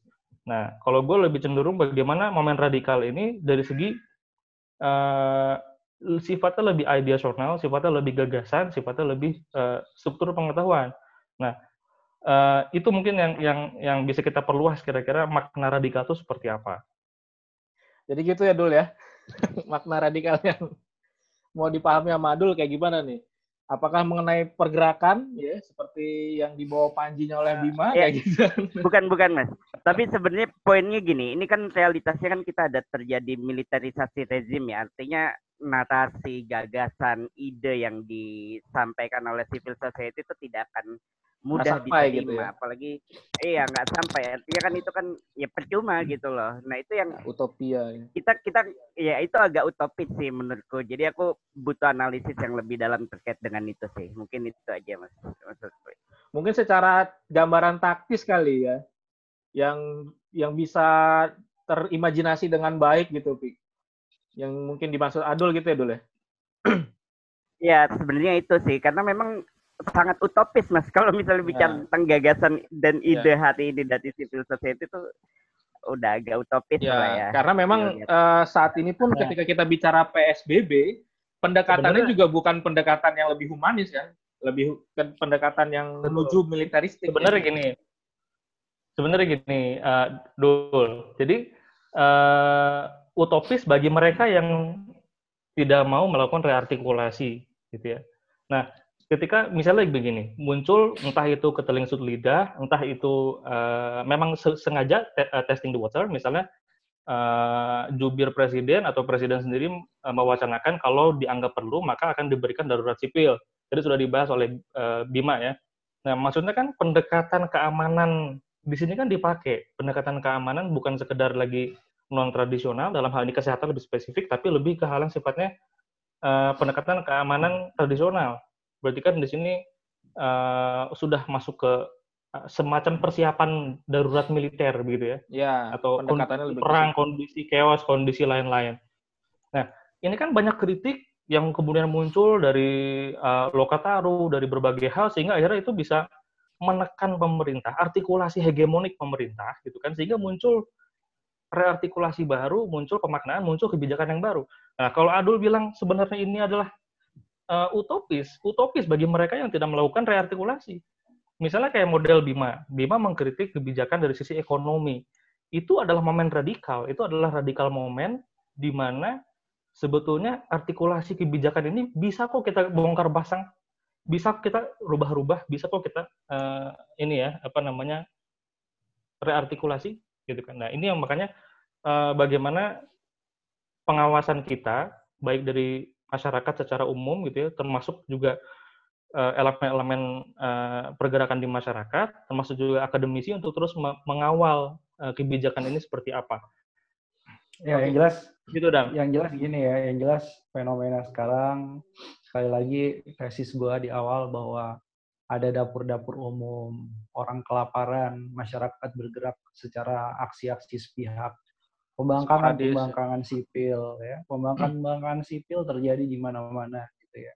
Ini ya udah, udah menunjukkan bahwa sebenarnya uh, adanya pemerintah ini gimana gitu, antara ada dan tiada, gitu. Dalam dalam perspektif ini maka uh, ini adalah momentum, gitu ya. Ketika terjadi kekosongan, kekosongan legitimasi, masalahnya ini menjadi momentum bagi anak-anak muda. Dan ini saya pengen bawa perang ini adalah perang generasi. Jadi generasi-generasi tua ini dianggap gagal. Gitu. Dianggap gagal pasca reformasi, saatnya anak muda ngasih proposal. Nah proposal yang barunya apa? Proposal barunya salah satunya adalah melakukan reform birokrasi, melakukan reform kebijakan, gitu ya, dan melakukan revolusi secara radikal soal anggaran. Belum kita bahas soal utang. Ini dari mana nutup defisitnya kalau nggak kita nyembah-nyembah lagi sama I M F, sama Bank Dunia, kan gitu. Bank Dunia udah oke ngasih pinjaman. Jadi dalam artian ini, ini sekarang adalah gerakan yang masif, masyarakat semuanya sudah melihat bahwa ini adalah momentum terhadap perubahan. Pertanyaannya, dan gua harus balikin ke Fahri, kenapa pada hari ini tidak ada leader dalam gerakan itu? Tidak ada leader oposisi yang kemudian cukup uh, mengambil alih gitu ya, ya untuk untuk uh, untuk iya untuk leader oposisi leader, ada, gitu. Tapi masuk ke kabinet, tapi masuk ke iya, kabinet om. Oh, siapa? Oh, om, iya, om, om nol delapan, Prabowo gitu ya. Ya. Siapa yang menganggap dia leader oposisi? Wah, enggak ada juga sih sebenarnya. Leader oposisi itu itu udah tahu dari awal mereka bagian dari orang-orang yang sama. Ya, temenan sama juga. Tapi maksudnya bukan oposisi parlemen, tapi benar-benar oposisi yang bercanda banget. Iya, maksudnya gini, di mengambil peran ya di di, dalam, di masyarakat gitu ya. Iya, dalam kondisi kebingungan sekarang, Dam, gue justru khawatir kalau nggak ada leader oposisi yang kuat dari gerakan-gerakan mahasiswa, gerakan masyarakat sipil, yang terjadi adalah aksi-aksi sepihak ini, dan ini juga merugikan masyarakat, merugikan ekonomi. Gitu. Tapi sebenarnya kalau tersalurkan, ya, tapi sebenarnya kalau menurut lo dengan istilahnya pemerintah daerah juga memberikan apa status lockdown buat daerah masing-masing, secara tidak langsung itu adalah ya, bentuk radikalisme, juga. bentuk radikalisme ya. mereka kan? Iya, iya ada pembangkangan. Iya. Jadi gini kan, di Omnibus Law Cipta Kerja, banyak kewenangan daerah yang kemudian ditarik. Ini adalah waktunya ya? Kepala daerah balas dendam. Iya, gitu bener. Kan, sesimpel itu kan, Dal. Kalau gue sih nggak mau bilang kepala daerah kemudian tiba-tiba menjadi radikal ya, dalam kebijakan. Nggak, tapi bukan bukan radikal tapi, kebijakan ya, tapi tindakan yang hari iya. ini dilakukan gitu. Ya, kalau dalam definisi praksisnya ya. Ya, kayak tapi, gitu. Tapi pada intinya ini ini terjadi ke, uh, pergolakan di mana tidak ada leadernya, Dam. Gue harapkan Dama Lutfi itu adalah menjadi leader, uh, menjadi leader bukan uh, apa perubahan sosial yang signifikan gitu. Nggak nggak cukup diskusi. Oh, sekarang sejam. Terjebak birokrasi kampus, bro. Nah, lawan lah. Lawan, bro. Kan dia jadi anak buah pemerintah sekarang, bro. Bukan menerima gaji belum tentu jadi anak. Oh, oh iya benar. Itu harus dibedakan. Kita kan di ilmu pengetahuan. Beda. Beda dengan siapa yang gaji kamu? Oke okay, ya, udah Dam ya. Eh, ini kayaknya masih ada yang nanya nih. Siapa nih ya? Satu lagi deh, satu lagi boleh. Satu lagi, satu lagi. Kosnya ditutup, Dam. Satu lagi habis ini deh. Satu lagi siapa yang mau nanya silakan langsung speak up aja.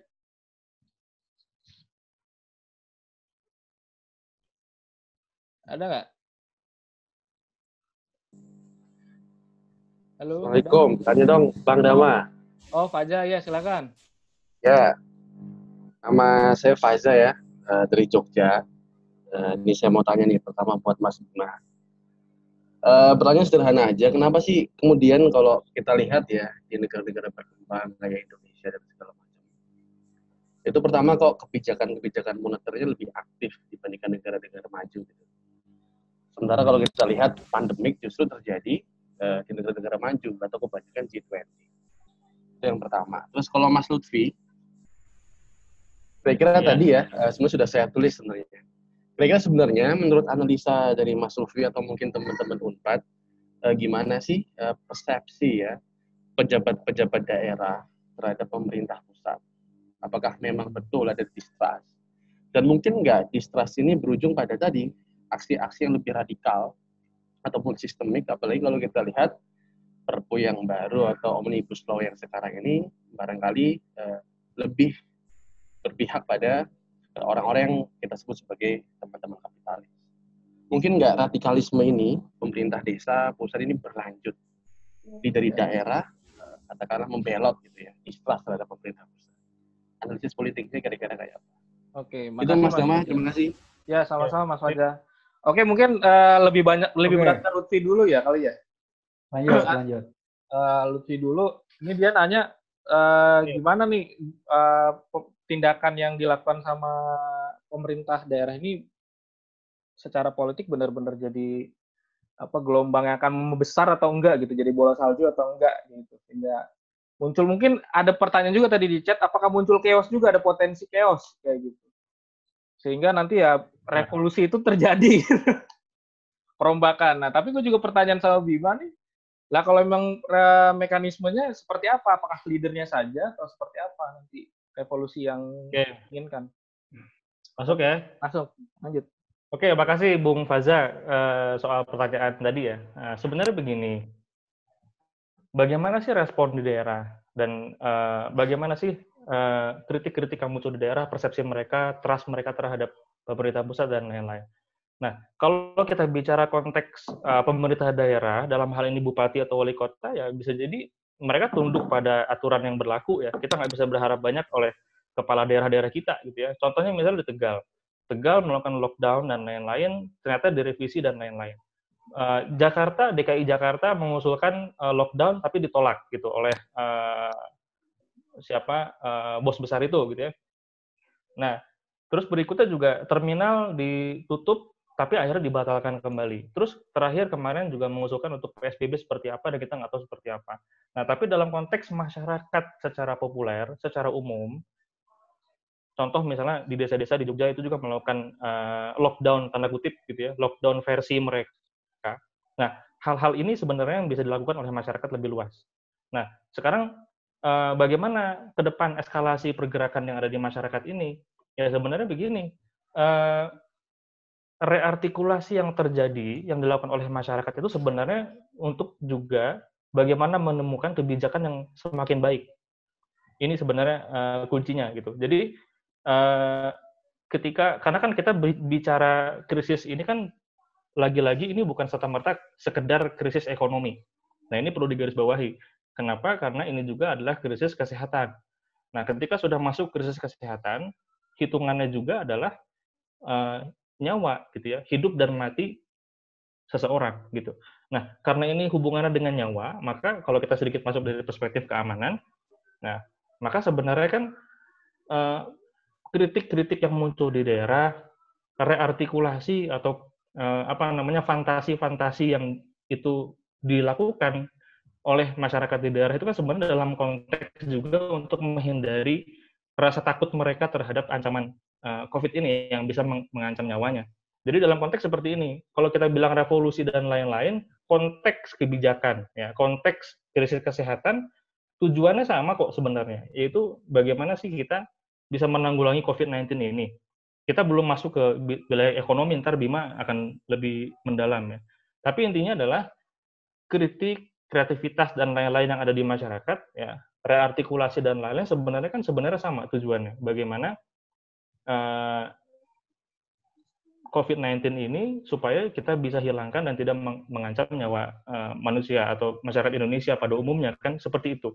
Jadi kalau kemarin saya ikut Uh, uh, diskusi online juga di U G M gitu ya, itu kan juga bahas bagaimana uh, ada semacam aksi kolektif yang itu bersama-sama pemerintah dengan masyarakat untuk menanggulangi krisis COVID sembilan belas ini kan sebetulnya gitu.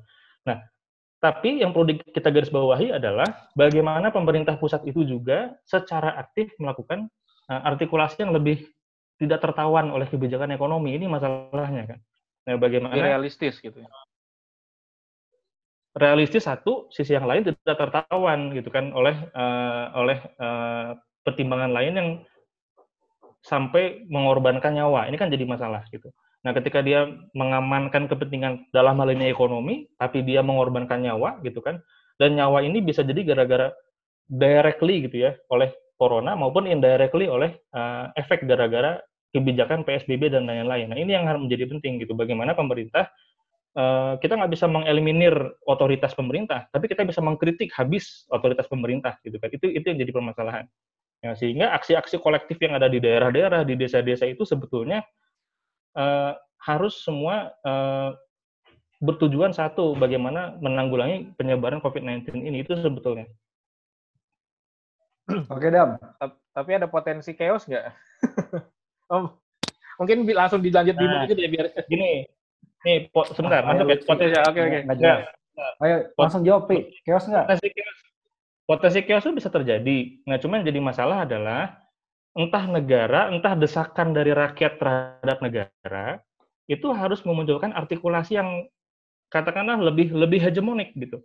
Nah, hegemonik ini kan disinilah per, pertentangannya. Bagaimana sejauh mana kita bisa menekan artikulasi itu sehingga artikulasi yang kita perjuangkan menjadi hegemoni baru gitu kan.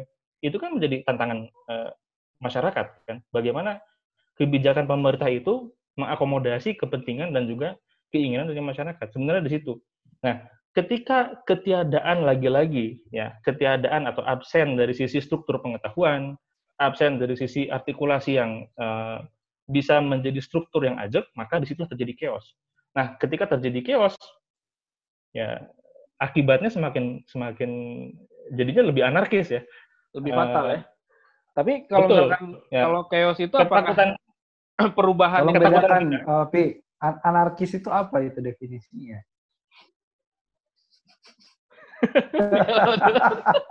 Kita mau masuk anarkis mana nih? Anarkis itu apa ya gue ada ini? Kita mau masuk mana nih? Itu bukan anarkis ya. Oh, siapa yang bilang pengerusakan? Hmm. Kita mau masuk mana nih? Sejarah. Oke oke. Internasional ya. Internasional yang keberapa nih? Oke oke lanjut ya. Oke lanjut lanjut lanjut okay, lo. Sambung okay. lo Bin, sambung lo ya. Lanjut. Oke. Okay. Okay. Kita lanjut dulu, jadi lu mau masih mau belum? Oke oke oke, lanjut lanjut nih. Panjang nih Pak dosen nih. Sedikit nih.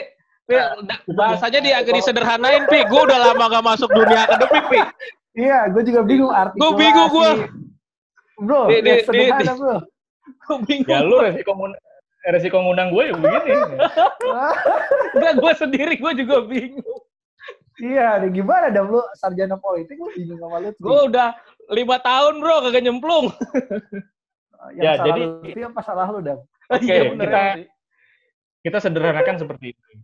Ibarat uh, kalau kita pakai uh, metaforanya uh, Pak Purwo uh, baru aja kemarin ada diskusi yang serupa di U G M.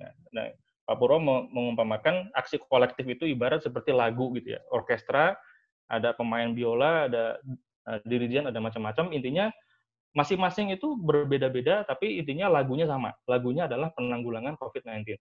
Nah, yang jadi permasalahan adalah, iya kalau lagunya satu lagu, gitu kan. Nah, ketika lagunya ini ada dua, ada tiga, ada empat, akhirnya apa? Yang terjadi kan uh, chaos. Nah, ketika chaos ini terjadi, maka uh, ancaman penyebaran covid sembilan belas yang itu adalah hidup dan mati, ini kan akhirnya jadi terkesampingkan gitu kan. Nah, sebenarnya kan ini karena gini, lagi-lagi kembali ke tesis awalnya, ini adalah kondisi abnormal governance. Ini adalah kondisi di mana pemerintah itu tidak normal. Nah, ketika kita menginginkan apa namanya arus-arus atau governance tata kelola yang normal, nah ini kan jadi salah gitu. Jadi kita uh, justru kita malah uh, gagal fokus uh, bagaimana kita menanggulangi covid sembilan belas ini lebih efektif, lebih apa namanya lebih selesai gitu ya, lebih secara sempurna uh, dan tidak ada penyebaran lagi nanti di kemudian hari. Sehingga nanti berangsur-angsur recovery dari bidang lainnya itu bisa terjadi. Nah sekarang kalau kita dorong revolusi gitu kan, di saat lagi penyebaran seperti ini, ini kan jadi permasalahan gitu kan. Uh, maksudnya uh, kita butuh melakukan reartikulasi, kalaupun kita pingin, nah, kalaupun Pi, bisa diganti nggak Pi? Reartikulasi itu apa Pi? Gue bukan sarjana Visipol nih. Oke. Okay. Uh, kritik. Ini. Bahasa lainnya kritik. Ya, oke okay lah. Oke. Okay. Kalau kita pakai kritik bahasa lah. Kritik. Artikulasi, artikulasi, kritik gitu aja. Ya, mengkritik pemerintah. Ya, lanjut. Pusing gue, anjir. Gue juga pusing ngikutin ekonomi ya. tapi, tapi paling nggak bahasa-bahasanya dikurangin sih, yang aneh-aneh sih. Dulu orang yang sorry, orang, sorry, politik, orang politik orang politik nggak paham politik nih gimana sih Dam? Bukan Wah. gitu, gue udah gue udah lama kagak kagak pakai pakai bahasa itu soalnya gue kan bahasa teknik jadi bahasanya lebih lebih kearifan lokal. Oke, okay. ya, tapi lanjut. tapi tapi intinya begini, di saat abnormal governance, ketika tata kelola ini sedang emergency, tentu standar yang normal itu tidak bisa berlaku. Nah, dalam konteks seperti ini, kesigapan, kesigapan, ketepatan itu juga menjadi penting. Nah, tapi bukan berarti menjadi kita mendorong negara yang otorit- otoritarian sampai ke darurat sipil dan lain-lain. Ini juga menjadi permasalahan. Nah, oleh karenanya, peran masyarakat dalam mengkritik setiap kebijakan, kalau kita nggak pakai bahasa reartikulasi ya, kita mengkritik dan justru kritik kita itu menjadi mainstream kebijakan, itu menjadi agenda. Kenapa? Karena konteks okay. sekarang okay. terjadi abnormal abnormal governance.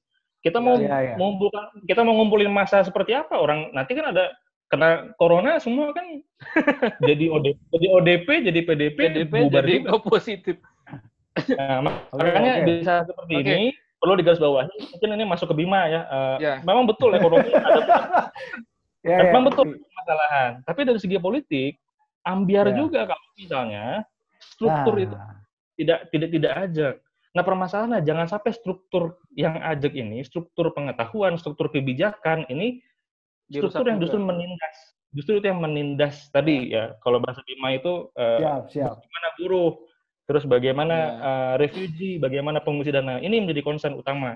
Nah, kalau kita lihat dari Januari sampai sekarang kan sebenarnya keseriusan bagaimana kebijakan itu untuk memperhatikan ini kan sebenarnya masih dipertanyakan.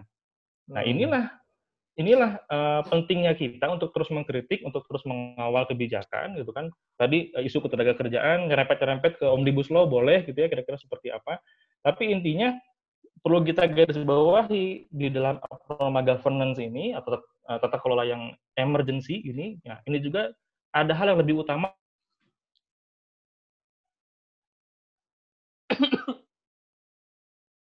Mati lagi dia, Bim.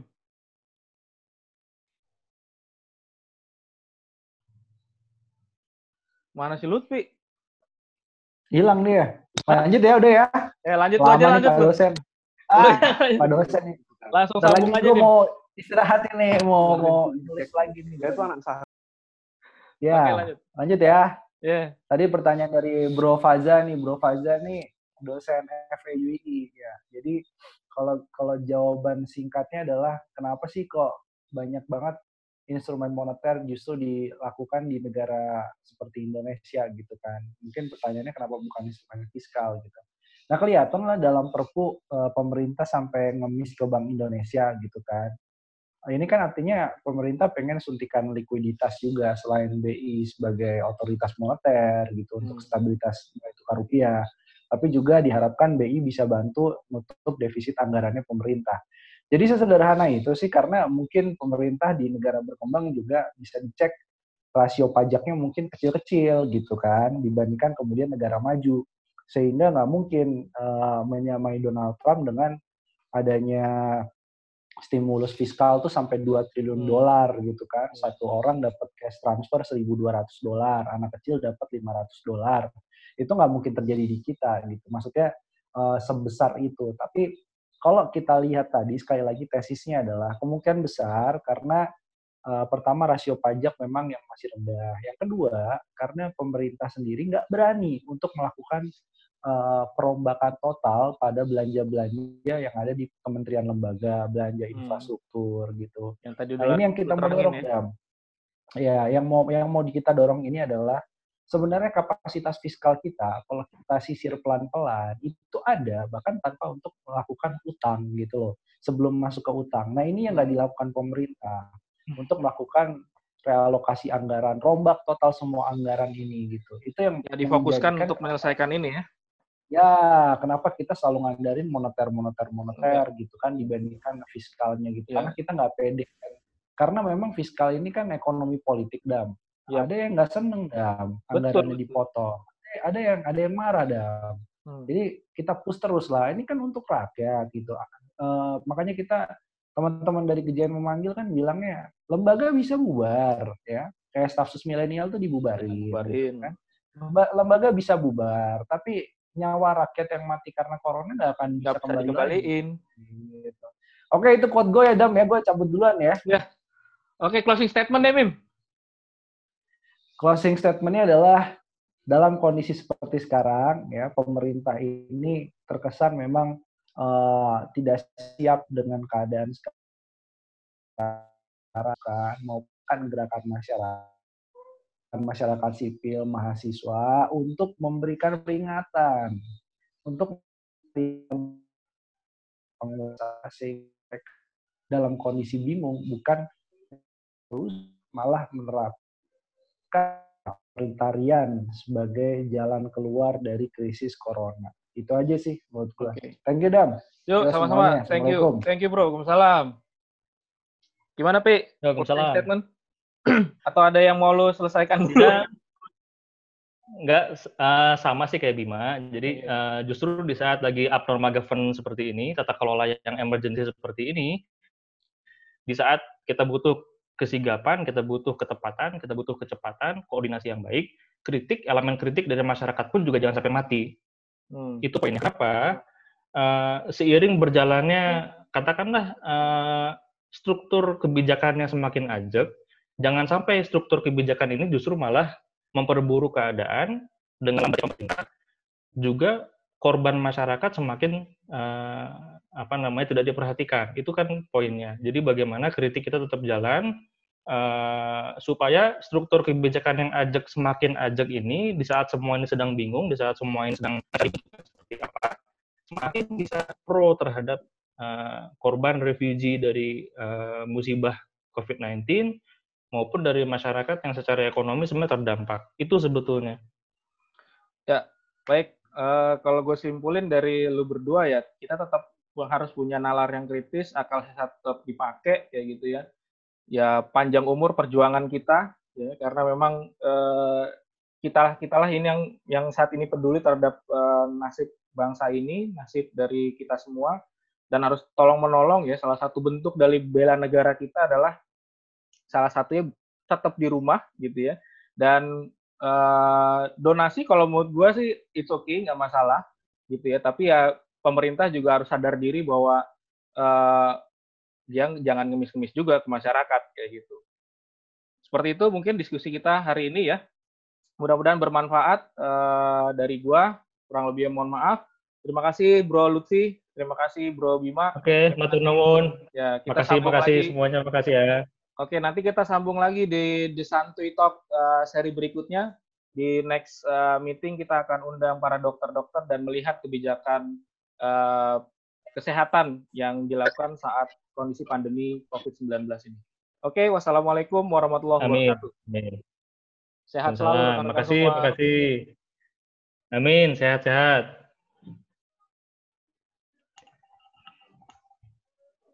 Oh, yeah.